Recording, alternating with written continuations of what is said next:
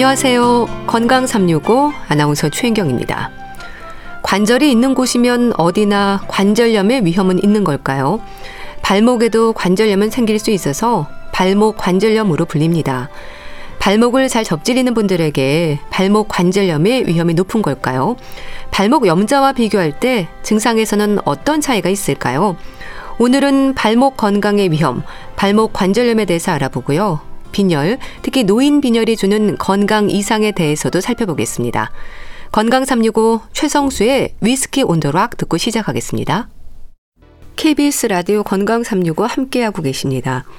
무릎 관절염, 고관절, 그리고 발목, 다리 쪽에 생기는 관절염의 위험도 다양합니다. 발목에도 관절염이 생기나 생각하는 분들도 있을 텐데요. 발목 관절염 진단을 받는 경우도 비교적 흔합니다. 발목을 접질리는 염좌가 반복이 되면서 발목 관절염으로 이어지는 걸까요? 정형외과 전문의 이우천 원장과 함께합니다. 안녕하세요.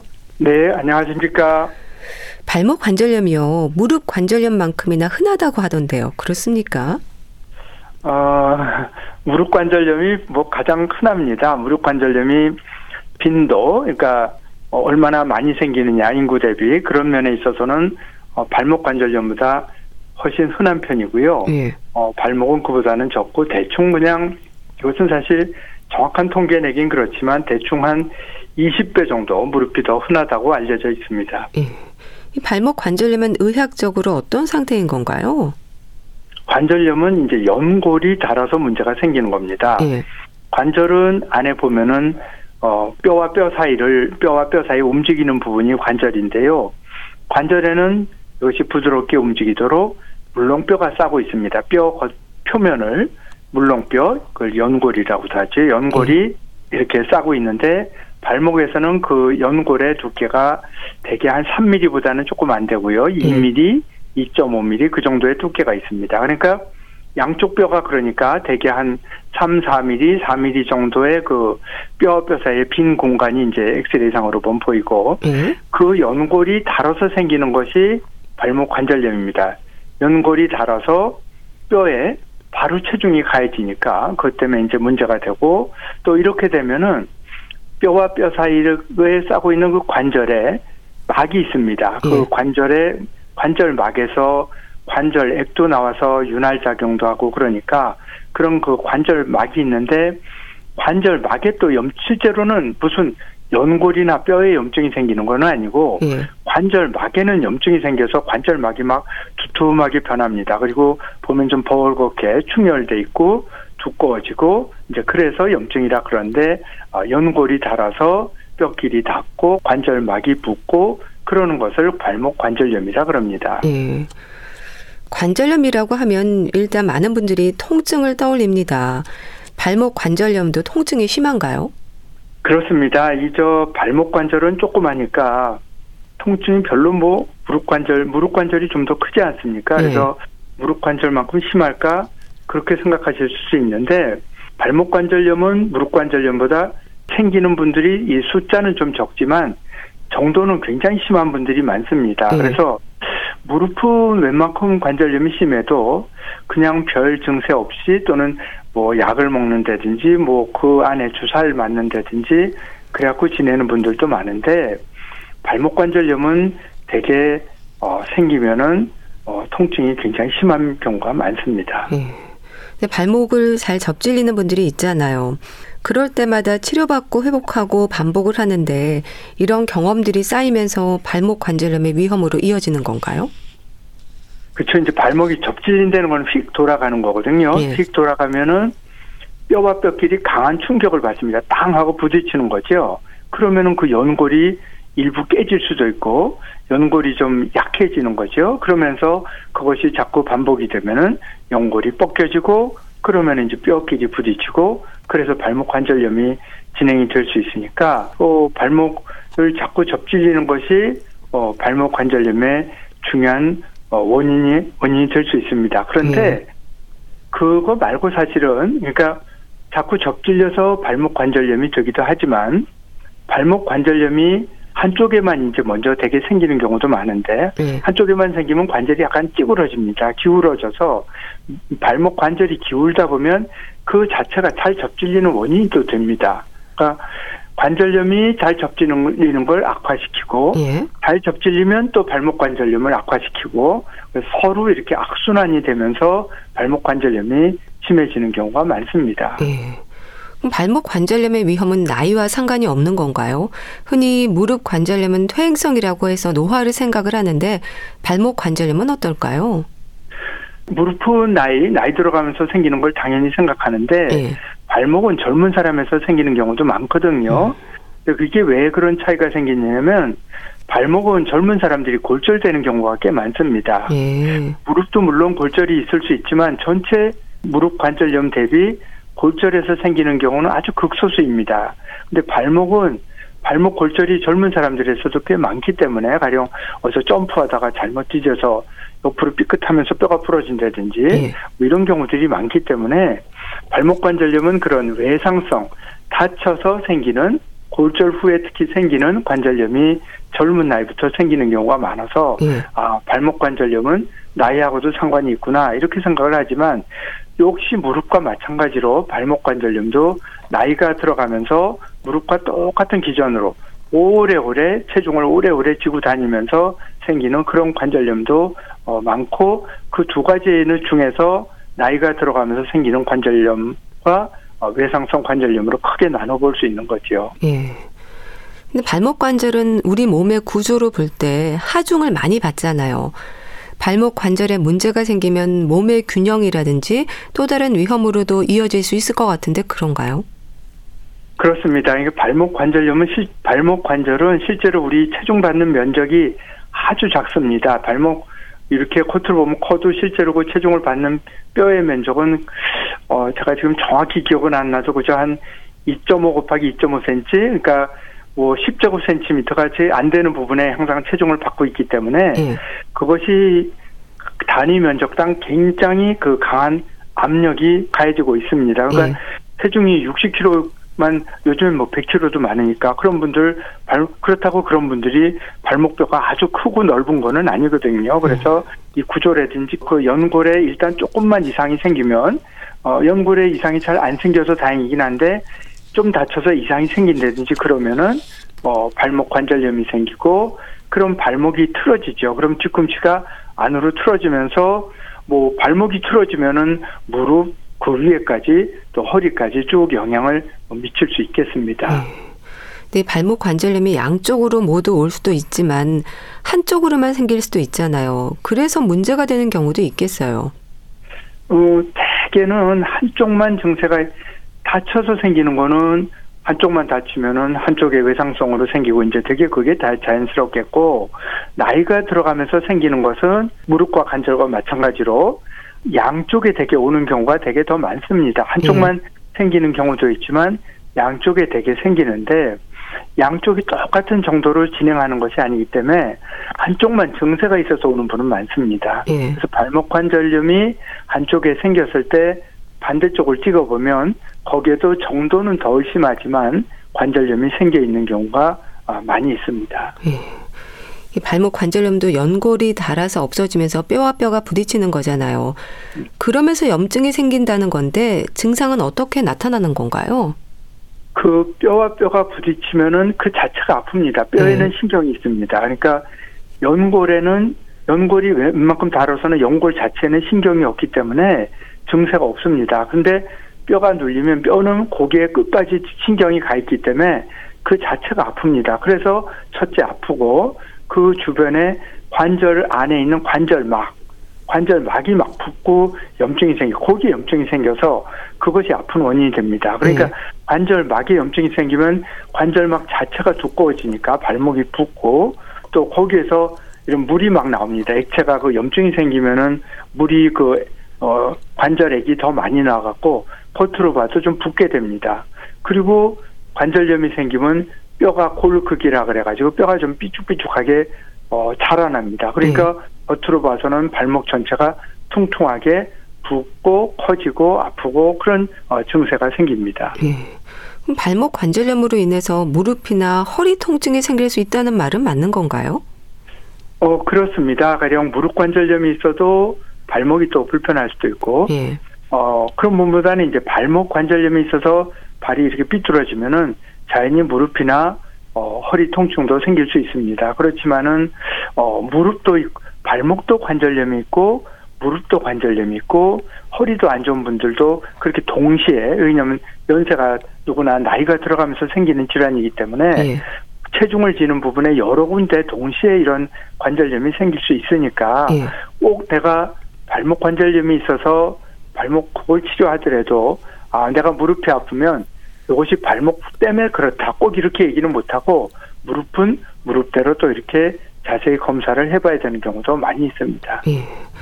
그러면 초기에 의심할 수 있는 위험 신호의 증상도 있을까요?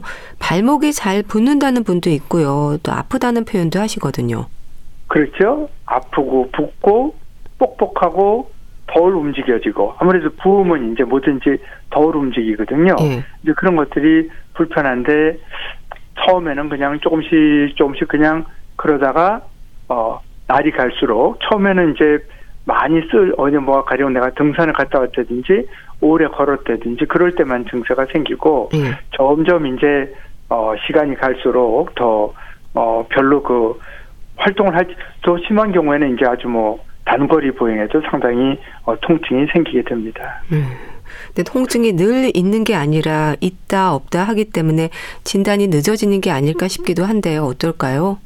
다리 그 관절염이 생기는 거는 다쳐서 그런 경우 외상성 관절염이 있지만 그냥 나이 들면서 생기는 거는 대개 형태적으로 원인이 있는 경우가 많습니다. 다리가 생긴 모양이 꼭 발목 모양만 아니고 다리가 뭐 위를 봤더니 뭐 다리가 안으로 휘었다든지 바깥 방향으로 X자 다리로 휘었다든지 이런 다리 모양이 변형이라고까지는 아니더라도 하여튼 아주 정상적으로 똑바른 것보다는 조금 이렇게 휘어있는 분들이 꽤 있거든요. 음. 그래서 이제 가족 중에서 형제분이나 또 부모 자식 간에 관절염이 어느 분이 어, 증상이 이렇게 내가 관절염이 있다 그러면은 그런데 나도 좀 증상이 이거 좀 심하진 않은데 증상이 좀 있다 없다 한다. 그럴 때는 그런 어, 형태적인 거는 형제간이든지 예. 부모 자식 간에 비슷할 경우가 많거든요. 특히 그런 분이는 좀 이렇게 증상이 좀 초기에도 검사를 좀 받아보시는 것이 좋을 것 같습니다. 예. 그럼 발목 관절염도 단계가 있는 건가요? 진단을 위해서 어떤 검사가 진행이 되나요? 제일 기본적인 거는 이제 관, 어, 엑스레이를 찍습니다. 엑스레이를 찍는데 관절염은 연골이 닳아서 뼈, 뼈 사이가 좁아지는 거거든요. 근데 연골이 닳아서 뼈와 뼈 사이가 좁아지더라도 앉아서 찍든지 누워서 엑스레이를 찍으면 그 틈새가 되게 거의 다 정상처럼 보입니다. 뼈와 뼈 사이가. 그래서 체중을 지고 그러니까 서 있는 상태에서 엑스레이를 찍는다. 이게 아주 기본적으로 제일 중요합니다. 예. 서 있는 상태에서 찍으면 얼마나 연골이 닳아있는지 얼마나 남아있는지 그걸 알 수 있고 또는 한쪽에만 찌그러져 있는지 반대쪽까지 전체적으로 연골이 닳아져 있는지 뭐 이런 거를 볼 수 있는 거죠. 그래서 어 엑스레이가 제일 중요합니다. 근데 이제 엑스레이는 한번 딱 찍으면은 앞에서 이제 딱 서서 찍으면은 앞에서부터 뒤에까지 한 번에 딱 찍히는데 앞에는 관절염이 있는데 예. 뒤쪽은 정상일 수도 있습니다. 그럴 때는 이 정상으로 보인다든지 그럴 수가 있기 때문에 의심이 된다 그러면 엑스레이 다음 단계로 중요한 것은 선 상태에서 역시 체중을 지고 서 있는 상태에서 씨티를 찍는 것이 가장 중요합니다. 또 하나는 이제 그 발목 관절염이 생기면 뼈가 삐죽삐죽 뭐 골 크기라 그러죠. 뼈가 삐죽삐죽 나오는 그런 변화를 보이는데요. 그런 것도 이제 볼 수 있고 엑스레이나 씨티를 통해서 또한 관절염이 생기면 뼈에 구멍이 생깁니다. 뼈에 구멍이 이거 구멍이 저절로 왜 생기냐? 압력이 높아지면 구멍이 저절로 생기는 경우가 있고 심한 경우에는 직경이 일 센티미터보다도 더 크게 그런 구멍이 생기기 때문에 예. 그런 걸 보기 위해서 엑스레이라든지 씨티를 해서 그런 거를 봅니다. 예. 발목 관절염도 초기 치료가 중요하겠죠? 뭐든지 그렇겠죠. 그래서 어, 관절염이 이제 초기 치료라는 건 여러 가지 의미가 있을 겁니다. 뭐 관절염이 아예 생기지 않도록 하는 치료가 있을 텐데 그거 어려울 것 같습니다. 그렇죠? 예. 이미 생긴 관절염이 초기에 발견되면은 더 이상 진행하지 않도록 그리고 악화되지 않도록 하는 치료, 이런 것들은 상당히 의미가 있을 것 같습니다. 뭐 너무 악화돼서 관절을 아주 못 쓰게 된 상태에서 쭉 연골이 하나도 없는 상태에서 병원에 오면은 별 대책이 없거든요. 자기 발목을 어떻게 써볼 수가 없거든요. 이제 그러면은 뭐 다른 이제 그럴 때 할 수 있는 뭐 발목을 고정한다든지 뭐 이런 치료를 하는데, 그 전 단계에서 저 발목 관절염은 관절염이지만 좀 초기에 발견할 수 있다면 그 뭐 대개는 어떤 변형을 교정해서 그 관절을 어 심지어는 평생 쓸 수 있게 그렇게 할 수도 있기 때문에 네. 그런 의미에서 어, 초기 치료가 아주 중요하다고 보겠습니다. 예. 그럼 수술이 필요한 경우는 인공관절로 바꿔주는 건가요? 인공관절이라는 수술은 내 연골이 너무나 없을 때, 내 연골이 남아있는 걸로는 도저히 쓸 수 없을 때 하는 말기 관절염에서 이제 하는 거고요. 말기 관절염에 할 수 있는 치료는 관절을 뼈와 뼈를 붙여버리는 겁니다. 예. 관절이 움직여서 뼈가 아픈데 그 관절이 움직이지 않도록 붙여버리면 아플 이유가 없는 거죠. 그래서 예. 어, 관절을 고정을 시키면 관절이 좀 안 움직이니까 불편하기는 하지만 그래도 발목은 가령 무릎을 고정하는 거는 굉장히 불편합니다. 무릎은 고정하면 무릎을 못 굽힌다고 생각하면 너무 불편하거든요. 겉보기에도 너무 표가 많이 나고, 그렇지만 발목은 고정하는 것도 좋은 치료고 또 관절 운동을 또 거의 정상에 가깝게 들게 한다, 그런 면에 있어서는 인공관절이 좋은 치료입니다. 그래서 어, 환자의 연령, 그 하는 일, 너무 심한 일을 한다든지 무거운 걸 많이 든다든지 그런 분들은 고정하는 쪽이 좋고 네. 나이도 좀 많으시고 힘든 일을 좀 덜 한다, 그러면 이제 인공관절로 바꿔주는 걸 권하게 됩니다. 예. 그럼 수술적 치료가 필요한 상태는 어느 정도까지 손상이 됐을 때인가요? 그것이 이제 의사마다 어떤 환자를, 같은 환자에 대해서 어떤 치료를 해야 된다, 이런 판단이 의사마다 다릅니다. 가령 네. 이 환자는 수술을 하는 게 좋겠다, 이 환자는 좀 더 두고 보는 게 좋겠다.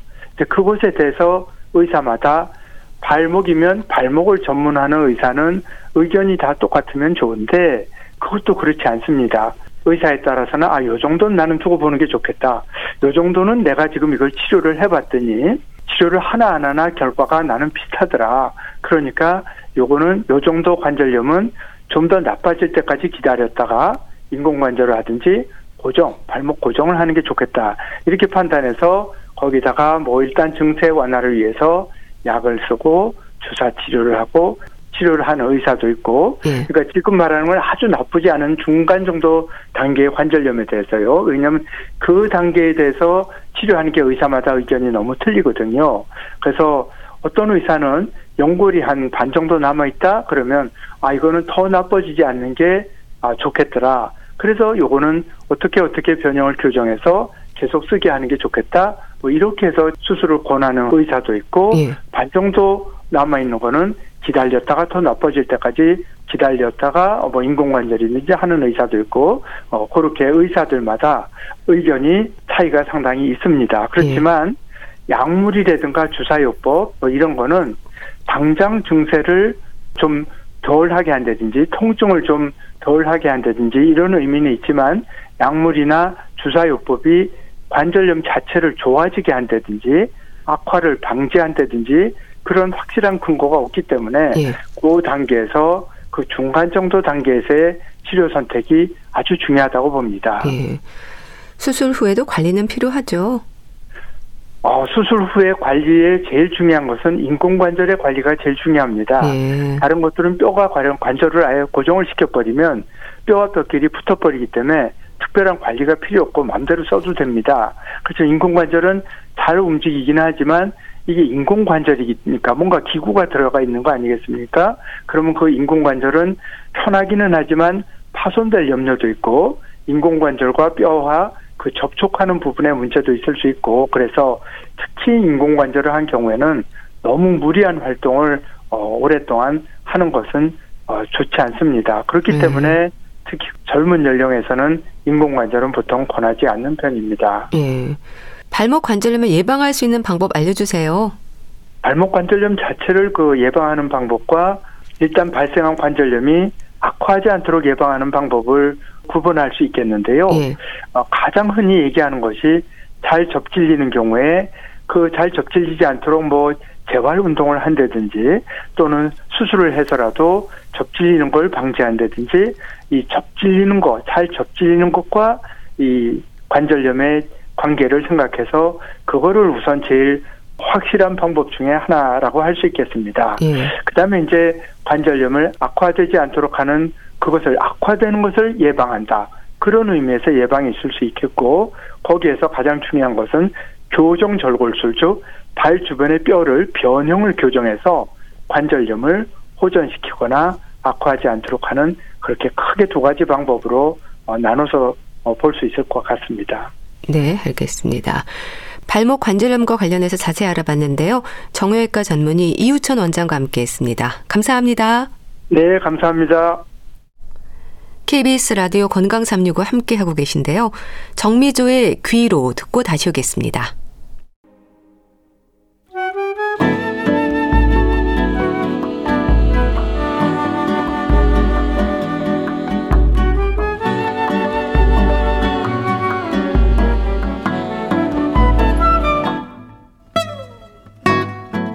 건강한 하루의 시작, 케이비에스 라디오 건강삼육오 최윤경 아나운서의 진행입니다.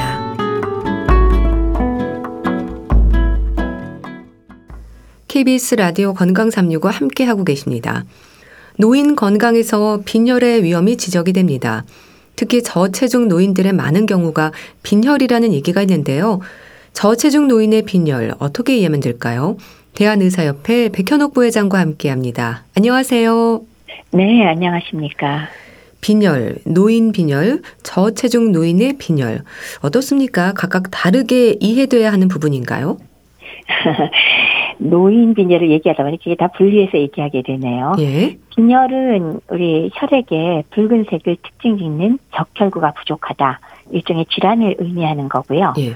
그중에서 노인 빈혈을 자꾸 말씀드리는 이유는 노인의 빈혈을 검사를 해봤더니 그 나이가 젊은, 그러니까 연령으로 나눠서 육십오 세 이후와 육십오 세 이전을 나눴더니 유병률, 그러니까 빈혈에 걸려있을 확률이 그 이전 연령층보다 두 배 이상 높더라. 그래서 우리가 구별해서 얘기를 하고 있습니다. 예. 어 그리고 저체중 노인을 또 그중에서 조사를 해봤더니 아이고야, 빈혈의 발생 위험도가 더 높아서 정상 체중의 노인보다 한 두 배 이상, 이 점 삼 배 정도는 높다라는 결과가 있기 때문에 예. 이렇게 우리가 빈혈, 노인 빈혈, 저체중 노인의 빈혈을 각각 다르게 말씀은 드리고 있습니다. 예. 자, 그럼 우선 빈혈에 대한 의학적인 설명이 필요하지 않을까 싶어요. 그렇죠. 단어 그 자체는 빈혈, 피가 부족하다 아닙니까? 예. 근데 이 빈혈이라 그러면 우리가 막연하게 아, 저기 몸에서 돌아가는 혈액의 절대적인 양이 부족한 게 아닐까. 하지만은 예. 실제로 우리가 빈혈이라고 부를 때는 혈액 중에 물 성분도 있고 단백질 성분도 있고 백혈구도 있고 뭐 혈소판도 있지만 그 중에서 적혈구, 즉 붉은색을 나타내는 그 헤모글로빈이나 혹은 적혈구의 양이 정상 이하로 감소된 것, 이것을 우리가 빈혈이라고 부르는 것으로 약속을 했습니다. 예. 그래서 이제 뭐 혈색소 수치가 남성이 십삼 그램 퍼 데시리터, 여성은 십이 그램 퍼 데시리터 이하면 빈혈이다. 보통 이렇게 정의를 하고 있습니다. 예. 그런데요, 빈혈이라고 하면 세상이 뱅뱅 도는 걸 떠올리잖아요. 근데 노인 빈혈은 어지럽지 않은 빈혈이 많다면서요? 보통 빈혈 그러면 사실은 우리 이미지는 빙빙 도는 어지럼증이긴 한데요.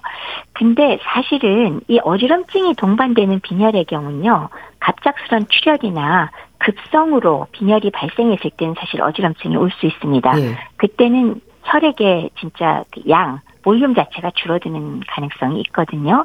근데 일반적으로 서서히 진행되는 경우는 비록 묽어지더라도 혈액의 양은 유지가 되기 때문에 어지럼증보다는 오히려 상당한 피로감이나 아니면은 운동하거나 움직일 때 숨이 갑자기 예전보다 차다. 예. 이게 오히려 가장 흔한 증상이 됩니다. 예. 특히나 노인의 경우 급작스런 출혈보다는 서서히 진행되는 게 더 많기 때문에 이런 증상은 오히려 피로감, 숨찬 증상이 훨씬 더 흔하고요.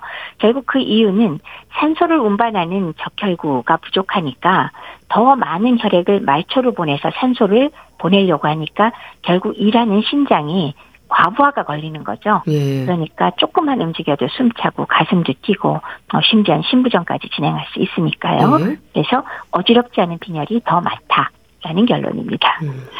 그럼 빈혈의 의심 증상으로 지적이 되는 부분이 뭔가요? 어, 방금 말씀드렸듯이 상당히 피로하다, 전에보다. 그다음에 두 번째는 조금만 움직이면 숨이 차다. 이 두 가지가 가장 특징적인데 예. 그거 말고 이 피로감이라는 걸 유발할 때는 사실은 여러 가지 따라오는 증상들이 있잖아요. 예. 뭔가 뭐 식욕도 좀 떨어지고 구역질도 나고 주의력, 집중력, 기억력이 저하되고 특히 노인의 경우는 이 인지기능이나 집중력이 떨어지는 게 좀 더 느낌으로 많이 올 수 있고요. 예. 그거 외에 당연한 얘기지만은 안색이 창백해지거나 특히나 손톱이 오목하게 파이거나 잘부 서진되거나 이런 게 오히려 빈혈 자체의 전형적인 증상이기는 합니다. 그 외에 가슴이 통증이 있다거나 예. 두근거린다거나 또는 손발이 차갑다. 이런 것들 다 동반될 수 있는 증상이 됩니다. 음, 증상이 참 다양한데요. 그러니까 가슴 통증의 부종도 생길 수 있는 거네요. 그렇죠. 아까 말씀드렸듯이 산소를 운반하는 적혈구가 부족하니까 더 많은 혈액을 보내려고 그러면 심장이 일을 더 많이 해야 되거든요. 예. 그래서 조금만 움직여도 숨찬 것도 좋은데 이게 심해지면 심부전증이 오니까 가슴이 아플 수 있고요. 예. 그러면서 혈액순환이 충분하게 안 되기 때문에 여기저기 부을 수가 있다. 그래서 이런 건 심부전의 결과라고 얘기를 할 수가 있겠습니다. 예. 그런데 빈혈의 증상일 수도 있지만요. 이게 다른 질환으로 인한 증상일 수도 있어서 빈혈을 의심하기가 쉽진 않겠어요. 네. 지금 제가 말씀드린 게 사실은 여러 가지 질환에서 다 나올 수 있는 그런 증상이잖아요. 예. 피로감도 뭐 웬만한 만성질환 전부 다 피곤하니까요. 알 수가 없고요. 그다음에 숨찬 거는 오히려 빈혈보단 사실 심부전증이나 아니면 기관지나 폐가 안 좋은 거 먼저 의심하게 되죠. 예. 그래서 쉽게 빈혈을 의심하는 것이 좀 어려울 수도 있기는 있고 또 하나는 뭐 나이 드신 분이 꼭 그렇진 않겠지만 여성들의 경우 뭐 화장을 좀 하고 매니큐어 같은 걸로 가려버리면 예. 더더구나 이제 한눈에 보아서 빈혈을 알기가 어려우니까 예. 그런 점에서 생각을 해봐야 되는 질환이다라는 거를 염두에 두고 계셔야겠습니다. 예. 그럼 적혈구 안의 혈색소, 헤모글로빈이 감소하는 빈혈 상태가 노인들에게 또 흔한 이유가 뭔가요? 어, 빈혈의 원인이라는 게 우선은 피를 못 만드는 경우가 있을 거고요. 예. 아니면은 적혈구 정상 수명을 가지 못하고 몸 안에서 파괴되는 경우가 있을 거고 또 하나는 잃어버리는 것, 출혈이 있을 수 있을 것이고 예. 그다음에 마지막으로 골수가 망가지거나 그런 게 있지만 노인의 경우는 이런 원인보다도 만성질환에 의한 그러니까 딱 두드러지게 나쁜 건 아니지만 가지고 있는 만성질환 때문에 오는 경우가 있을 수 있고요. 예. 또 하나는 또 영양 부족이 문제가 될 때가 많습니다.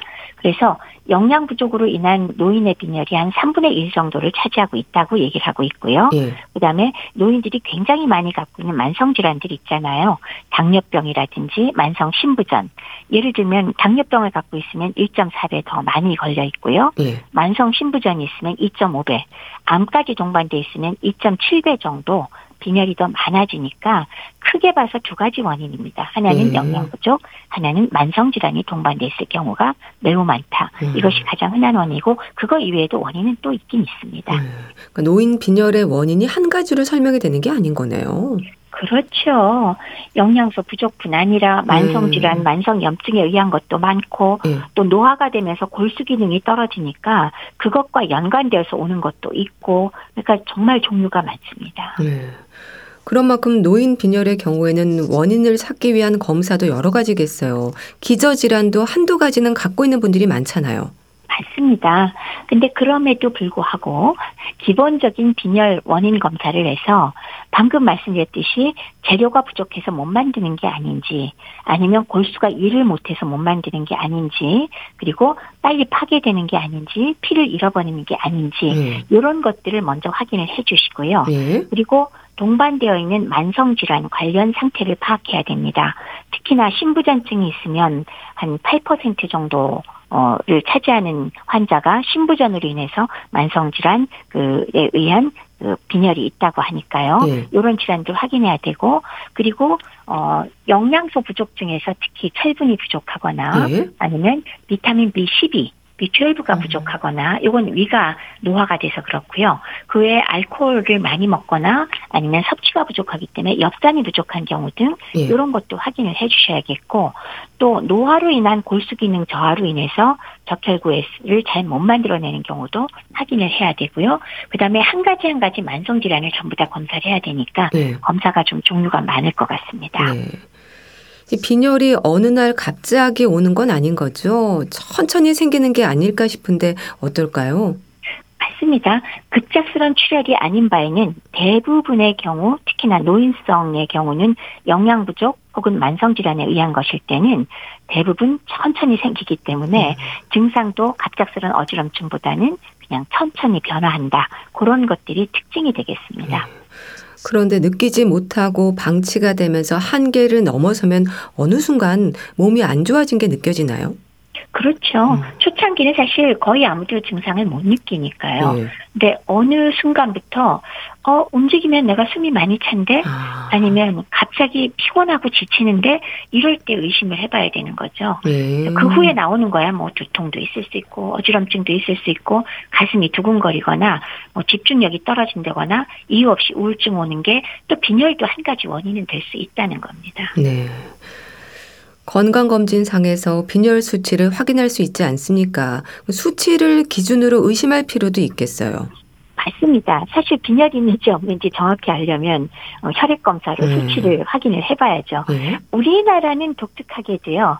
전 세계에서 가장 건강검진 체계가 발전된 나라 아닙니까? 네. 그래서 검진에는 당연히 기본적으로 빈혈 수치가 들어가 있거든요. 아시는 것처럼 전 국민 대상 국가 건강검진이 이 년마다 시행되고 있으니까요. 이것만 빠지지 않고 검사하셔도 대부분 너무 늦지 않게 찾아낼 수 있습니다. 네. 근데 이제 일반적으로 노인 검진율이 낮다. 즉 검사를 받지 않는 분이 많다는 게 문제니까 요거 들으시는 분들은 지금부터라도 아, 내가 받을 수 있는 그것도 무료로 되는 전 국민 대상 국가 건강검진은 꼭 어, 나왔을 때 받아야겠다. 그리고 바로 병원 찾아주시면 좋겠습니다. 네. 자, 그럼 노인 빈혈에서 특히 저체중 노인의 빈혈은 어떨까요? 지난주에 저체중으로 인한 위험으로 빈혈도 지적을 하셨는데요. 저체중 노인의 빈혈 어떻게 이해하면 될까요? 저체중 노인의 경우 빈혈이 더 많다는 거는 이미 일본이나 이런 데에서 연구 결과가 있었는데 예. 최근에 우리나라의 국민건강 영양조사 결과가 또 나왔습니다. 예. 그랬더니 우리나라 저체중 노인의 네 명 중 한 명 이상은 빈혈이다. 라는 결과가 나온 거예요. 한 이십칠 점 육 퍼센트니까 네 명보다 아, 넘지요. 예. 그래서 정상 체중인보다 뭐 십칠 점 오 퍼센트밖에 없으니까 과체중이나 비만의 경우는 빈혈이 좀 적거든요. 예. 십 퍼센트 남짓이니까 두 배 이상, 세 배까지도 더 높다라는 결론을 갖고 있고요. 예. 그러니까 저체중 노인의 경우는 빈혈도 또 한 번 염두에 두시고 확인을 해봐야 된다라고 말씀을 드릴 수 있겠습니다. 예. 근육량 단백질 섭취와도 연관이 있을까요? 단백질과 근육량에 대한 지적이 계속이 되던데요. 그렇죠. 그 노인이 아무래도 이제 단백질을 적게 섭취하는 경향이 있다고 우리가 맨날 말씀을 드리고 있는데요. 네. 실제로 이 국민건강 영양조사를 보면은 단백질을 원래 필요한 섭취량보다 적게 섭취하니까 빈혈 위험이 일 점 칠 배나 올라가더라. 라는 결과를 얻었습니다. 네. 대개 이제 또 저체중 그룹에 속한 노인이 탄수화물을 주로 섭취하고 지방 섭취량이 적은데 그런 분들이 또 단백질 섭취가 당연히 상대적으로 줄어들어 있습니다. 네. 그래서 문제가 더 많이 되는 것 같아요. 그러면서 단백질 섭취량이 감소하니까 근육량도 또 감소하고 또 저체중이 더 악화가 되고 이렇게 악순환이 되는 게 아닌가 싶습니다. 네. 그럼 어느 정도의 단백질을 어떻게 섭취해야 할까요? 뭘 어떻게 먹어야 할지를 궁금해하실 것 같은데요.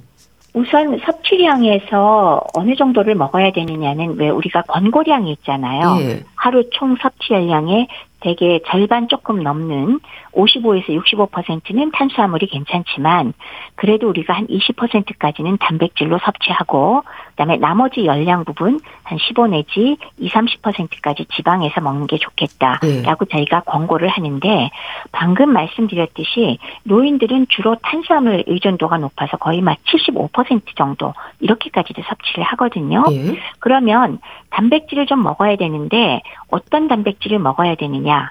사실은 질 좋은 단백질이라고 쉽게 저희가 얘기를 해버리긴 해요. 네. 그러면 뭐가 질 좋은 단백질이냐 그랬을 때 어, 일단 우리가 왜 빈혈을 유발하는 어, 그러니까 모자랐을 때 빈혈이 발생할 수 있는 영양소가 무엇이냐라고 얘기하면 가장 중요한 거를 철분과 비타민 비 십이라고 얘기할 수 있잖아요. 네. 그러면 철분의 경우 물론 어, 채소에도 있기는 있지만 같은 철분이라도 동물성 식품에 함유된 것이 식물성 식품에 있는 것보다 흡수율이 훨씬 높습니다. 음. 간단히 얘기해서 동물성 식품을 드셔야, 즉 육류 종류를 먹거나 뭐 생선이나 이런 걸 먹어줘야 음. 철분이 흡수가 훨씬 더 잘 되고 음. 유지되기가 쉽다. 음. 그다음에 두 번째는 비타민 비 십이 자체는 동물성 식품에만 있는 것이 특성인 영양소입니다. 식물에 없습니다.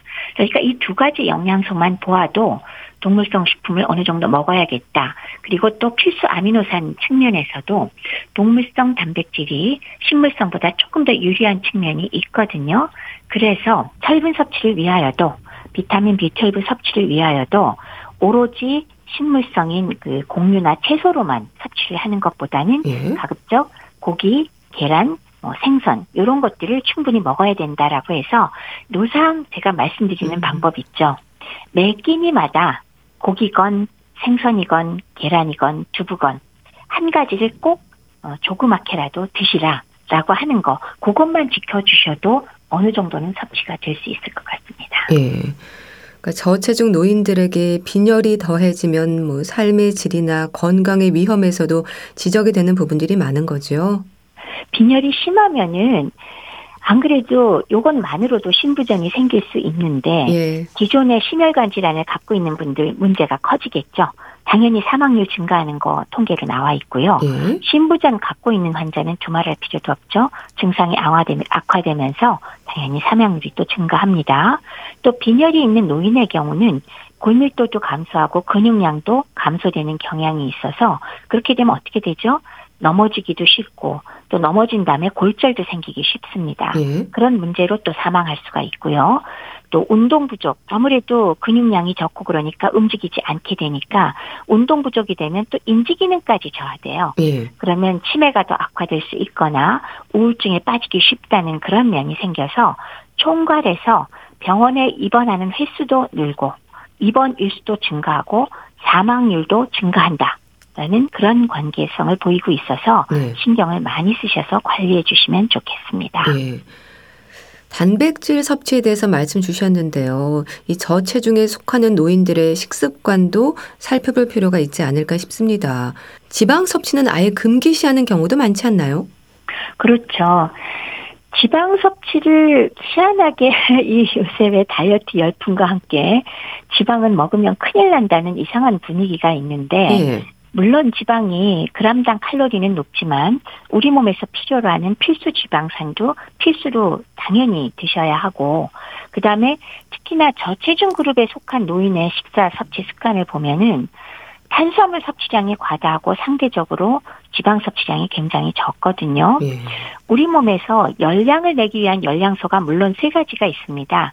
단백질, 지방, 탄수화물인데요. 예. 이 중에서 단백질은 사실은 열량을 내기 위한 목표로는 우리 몸에서 뭐 별로 많이 사용하지 않습니다. 그 뜻은 섭취한 단백질은 대개 몸의 구성 성분이 되거나 아니면은 그 여러 가지 효소의 재료나 어 몸의 구성 성분 재료와 함께 또 그 에너지 대사에 소모가 되는 그런 효과가 있거든요. 예. 그래서 보통 열량은 탄수화물과 지방으로 섭취를 하게 되는데 탄수화물 섭취량만 과다하기 때문에 지방 섭취량이 너무 적고 그래서 필수 지방산 섭취도 되지 않으면서 대개 이런 분들의 경우 예. 단백질 섭취는 자동적으로 줄어들게 음. 돼 있습니다. 탄수화물만 주로 드시면. 예. 따라서 단백질 공급 식품에 의한 단백질 그 질 좋은 단백질도 부족하지만 또한 그 단백질 식품에 들어있는 비타민, 미네랄 등 아까 말씀드렸듯이 뭐 칼슘이라든지 아니면 아연이라든지 비타민 비 십이 같은 그런 미세 영양소도 섭취가 부족해질 수 있으니까 예. 문제가 매우 많을 수 있습니다. 네. 저체중 노인들의 빈혈과 관련해서 빈혈로 확인이 된 경우에 조심하고 살펴는 부분에 뭐가 있을까요? 빈혈 자체가 기존의 질환을 악화시키는 것은 제가 말씀을 드리긴 했고요. 네. 실제로 그 이 노인의 빈혈 자체가 또 치명적인 질환을 암시하는 경우가 있거든요. 우리가 가장 치명적이라고 생각하는 병이 뭐가 있겠어요? 악성 질환 있지 않습니까? 네. 그래서 실제로 가벼운 빈혈이 있는 남성 노인의 경우 빈혈이 없는 남성 노인보다는 암 때문에 사망할 위험이 이 점 삼 배나 높다고 합니다. 음. 그렇기 때문에 빈혈이 있을 때 이러한 기저질환 중에서도 특히 악성질환, 위암이나 대장암 이런 음. 것들을 잘 검사를 해서 놓치지 않도록 하는 게 굉장히 중요하고요. 음. 그것 외에 조혈기관 장애가 있는지, 즉 골수 기능이 이상하게 떨어지는 경우가 많다고 했지 않습니까? 백혈병과 함께 또 골수 이형성 증후군 같은 이런 것들도 역시 검사를 꼭 하여서 확인할 필요가 있겠습니다. 예. 또 저체중 여부를 확인할 수 있는 방법, 일단 내 몸 상태를 알아야 대비를 할 수 있을 텐데요. 이 부분에 대해서도 조언을 해주세요. 일단 체중계 위에 올라가셔야죠. 예. 그래서 소위 정상 체중이라는 것의 구십 퍼센트 미만이면 나는 저체중에 속하는구나 예. 생각하셔도 되고요. 많이들 아시는 비엠아이 체질량 지수로 십팔 점 오 미만이다. 그러면 이건 진짜 심각한 저체중이니까 예. 관심을 가지시고 특히 연세 높으신 분들 내가 저체중이면 여러 가지로 위험도가 높다는 거 염두에 두어주시기 바랍니다. 네. 저체중 노인의 빈혈에 대해서 또 알아봤는데요. 대한의사협회 백현옥 부회장과 함께했습니다. 감사합니다. 네, 고맙습니다.